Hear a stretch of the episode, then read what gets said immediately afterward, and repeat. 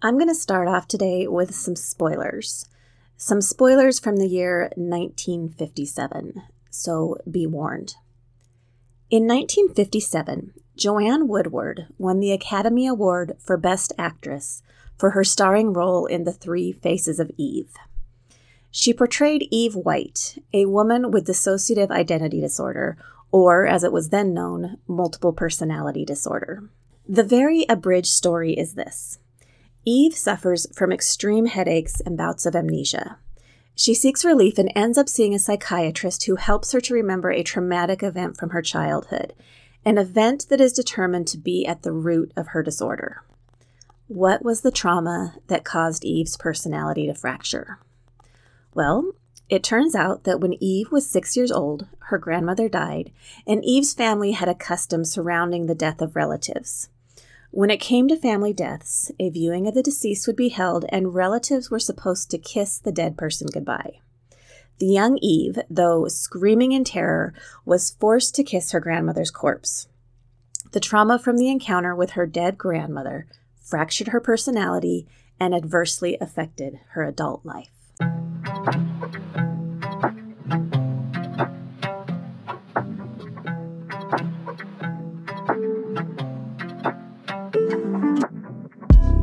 Welcome to Death Becomes Her, the minicast where we spend 5 to 10 minutes discussing death, dying, and grief from a variety of angles.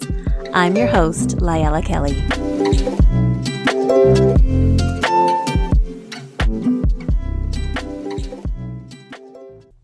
The Three Faces of Eve was based on the life of Chris Costner Sizemore. Though she did experience trauma as a child, it wasn't the sort portrayed in the movie. She wasn't a force to attend a viewing and kiss a corpse.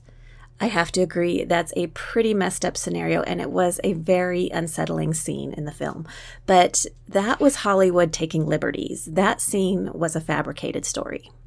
However, it does bring up a question Is being present during the end of life period or viewing the body of a dead friend or family member, is that detrimental to young ones? Will it traumatize them? The most common comment that I hear on the topic of viewing the dead, and this comes from adults, is I don't want to remember them like that, or I don't want my child to remember them like that.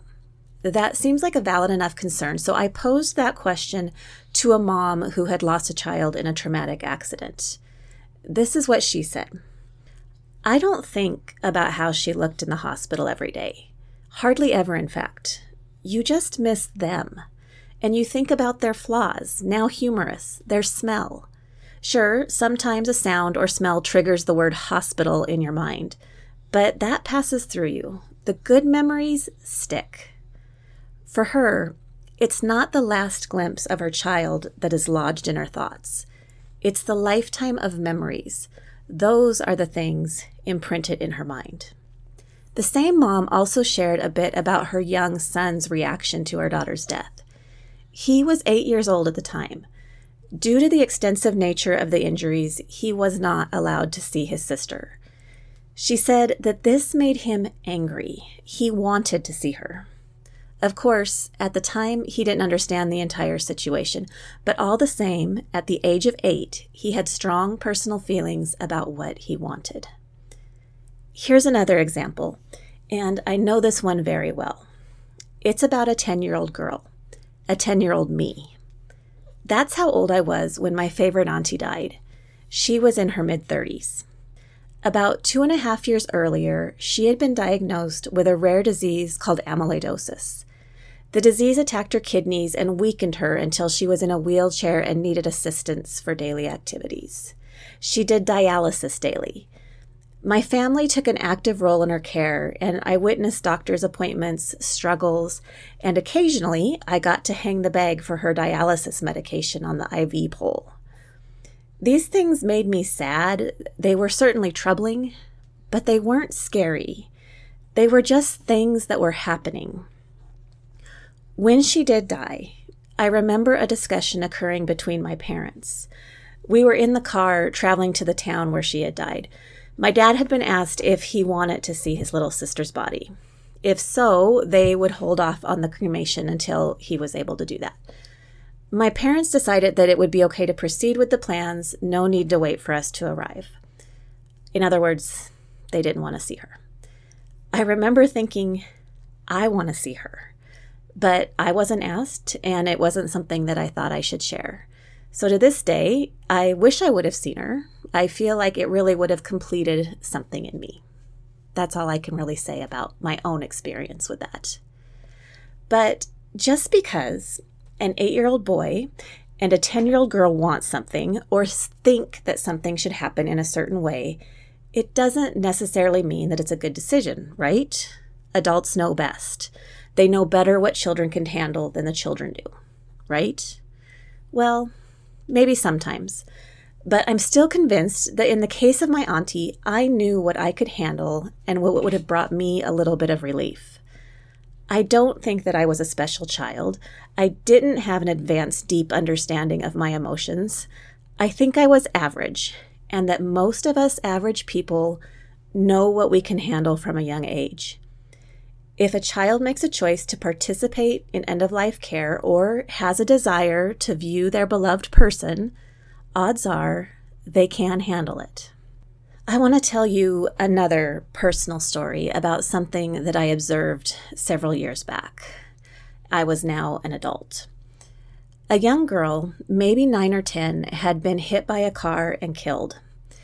Through an unexpected series of events, I happened to meet the mom just days after the accident, and I spent a little time listening to her story. And I ended up attending the viewing that was held in a small little funeral chapel. There weren't many people there.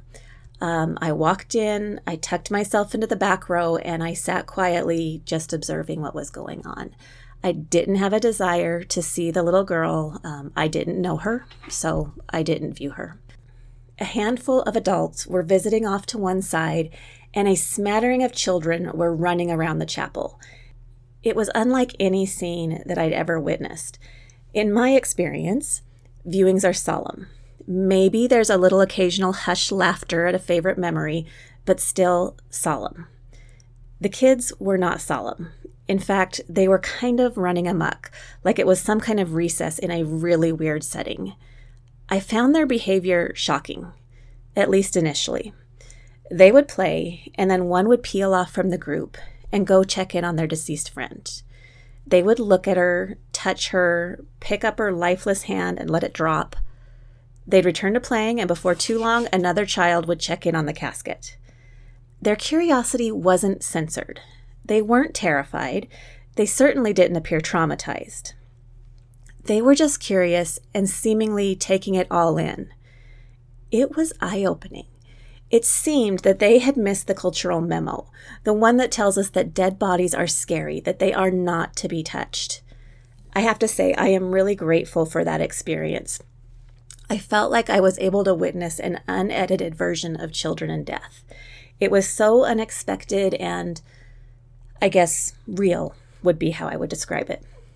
I feel like I had seen an authentic human interaction with death, one not inhibited by the expectations of polite society. So, from my perspective, taking into consideration the examples that I've just shared, this is what it boils down to. And you can feel free to agree or disagree.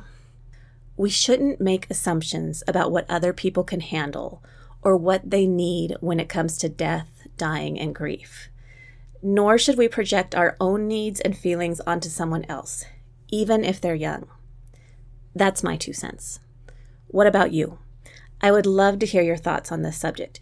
Do you have any experience with children's reactions to death? If you'd like to reach out, my contact details are in the outro, which is coming up right now.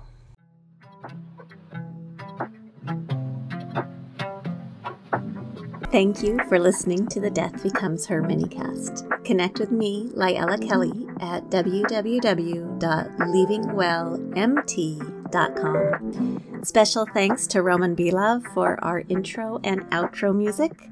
Thank you for tuning in, and remember, talking about death won't kill you. I promise.